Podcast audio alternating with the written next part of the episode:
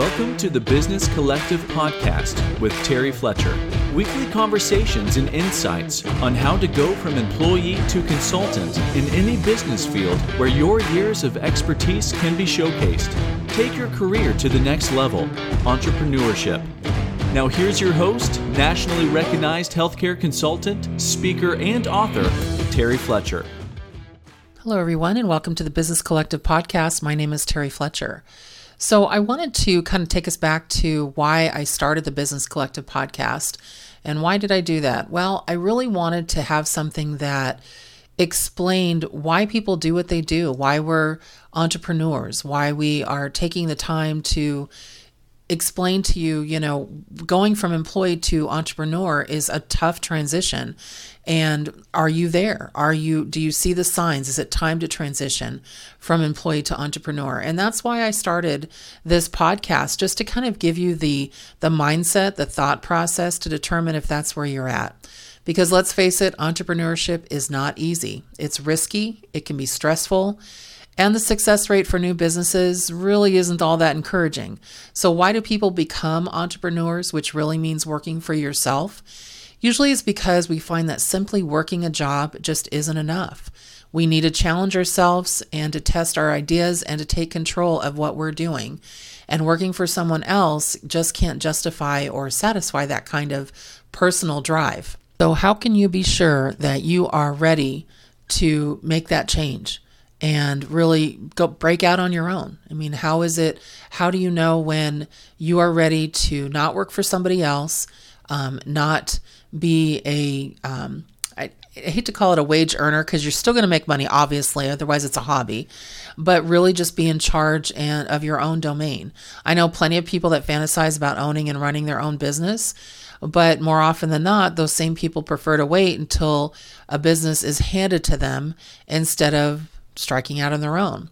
So let's look and see if you are ready to make that change. But before you do, if you don't recognize a few signs that it's time to transition, then maybe it isn't. So make sure you're honest with yourself. And today's episode is the seven signs that it's time to transition from employee to entrepreneur. So, number one, you're passionate about your work, but not your job. So that was it for me. You know, I, I had was started in the um, nursing community and then moved on to the administration part of healthcare.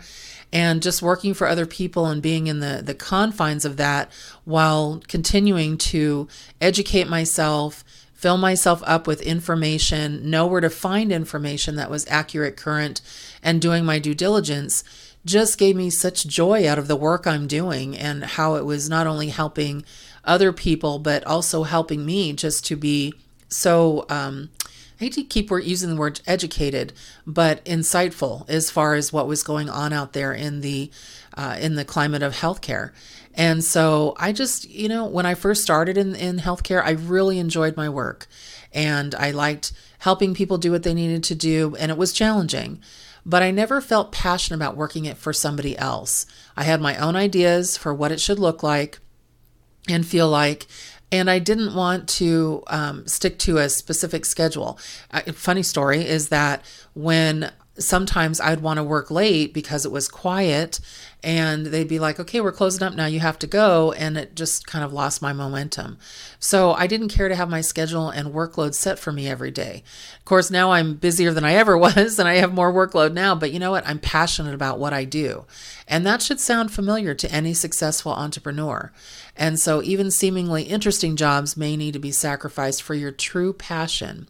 So when asked, you know, what is it that you really want to do? Ask yourself that. Are you passionate about your work, but maybe not your job?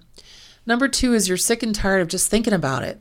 Everybody dreams at least a little about what it would be like to um, be in charge at work, leading a team and following your own rules, or just leading yourself. And dreaming is just about enough for most people. But if you find yourself beginning to actually resent your own entrepreneurial dreams because you haven't done anything about them, then traditional employment is just not going to satisfy you. It's time to take a risk. And if you're not a risk taker, then just, you know, maybe get out of the business because unless you want that place of comfort, and I'm not saying that's a bad thing. I'm just saying if you if you need that comfort, steady paycheck, benefits, all that and, and you're not willing to step out of that comfort zone to see what you can do with your knowledge, your expertise, and into the workforce um, within your at your rules, then you're not ready yet. So that was number two. Number three is you want to help others. You know, I know that sounds strange being an entrepreneur. Why am I helping others? Well, if there's one thing that separates entrepreneurs driven to build large, successful enterprises, it's the pleasure they take in not just building a team and giving opportunity to others, but also sometimes taking other people under your wing that you really support. I know a couple of times I've done that, um, giving somebody some advice based on how I started my business. I just recently did that with a really good friend of mine, telling her that she needed to have a membership um, um, system with what she does because um, she just gives such good information as well. And there's room for everybody in you know almost every genre. So don't think because you're lifting somebody else up that you're taking business away from yourself. Quite the contrary, actually. I was podcasting this morning on a different platform with a healthcare attorney, and we were both talking about, you know, certain things with some of the provider relief funding, for example. And because I'm I'm usually very helpful with other people, trying to get them to, um, you know, to the next level and explain. Well, I would do it this way, or what do you think about this? But giving them the the option to obviously for input I just got very a good compliment as far as you're always there to help. And so what can I do for you? And I really like that. I really like that somebody can seize that. And so if you're willing to help others, that's one step closer. Just find out if you have the support. So, you know, entrepreneurs, you know, a lot of time people say that they're loners, they're vagabonds, they're troublemakers. And success is simply a matter of finding and surrounding yourself with open minded people clever people who can take our insane hours and our insanity of what we want to do and put it to good use. You know, it's that's a great way to to kind of put it. Something a lot of people don't understand about entrepreneurship is that we can't do it alone. You have to have somebody who has your back while you're out risking everything to accomplish your goals. It can be a spouse, a partner, a parent, maybe a committed investor, an educator, or a mentor, somebody else that it can be multiple someone's, you know, to help you out with that. But somebody's got to help to ensure that you have food, shelter, a shoulder to cry on, even insurance if you need it. That was my big thing, making sure that I had a spouse at the time.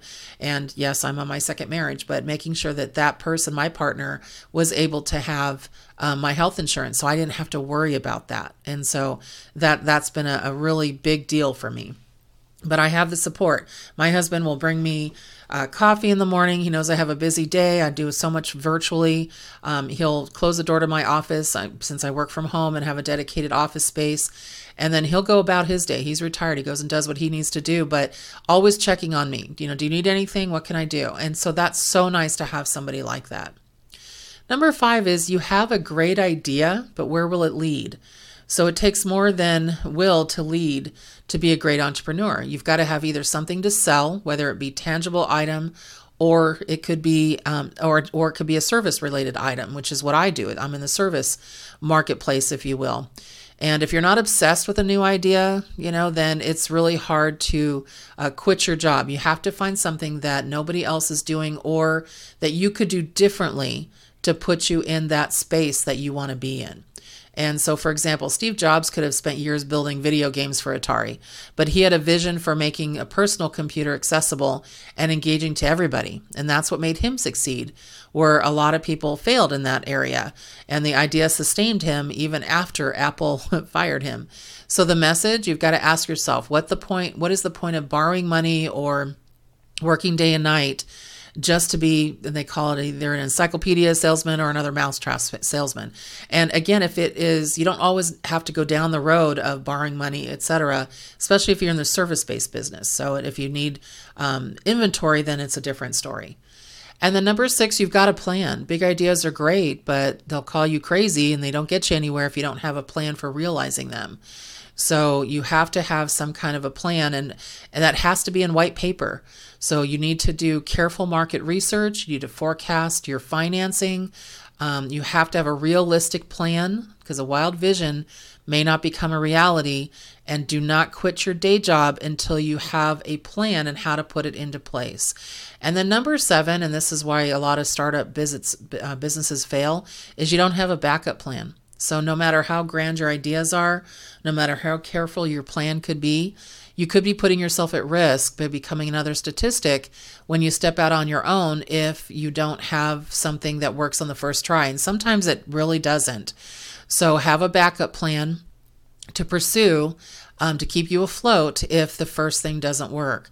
And remember, backup plans are important because nowadays there's a lot of people, especially the pandemic, I think stemmed this quite a bit. There's a lot of people who are trying to um, start something, and it never, not not like ever before.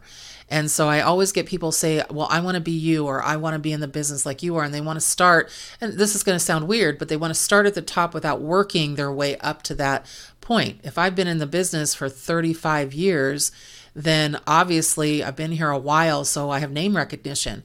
Well, you you have to do things to get that. You have to be visual. You have to put your name out there, and you've got to make sure that uh, you're at least following some steps and following some plans to make that happen. So take these in mind. And again, just to reiterate, you know, you're passionate about your work and not your job. Is that something that you you feel is you? You're sick and tired of just thinking about it. You want to help others. You have backup support to become an entrepreneur. Maybe you have a great idea that you know could make happen. You've got a plan, and it's not just a business plan, but just a plan how to make things work. And then you also have a backup plan. So that's where you want to start if you want to be an, an entrepreneur, want to work for yourself. And hopefully that is you. So, everyone, that's it for today. We'll talk to you in a couple of weeks on the Business Collective podcast. Make it a great day and a great rest of your week. And thank you for listening. Thank you for listening to the Business Collective podcast. Drop us a rating and review on Apple Podcasts, Stitcher, Spotify, or wherever you listen to podcasts. Check out our website and blog at www.business-collective.com.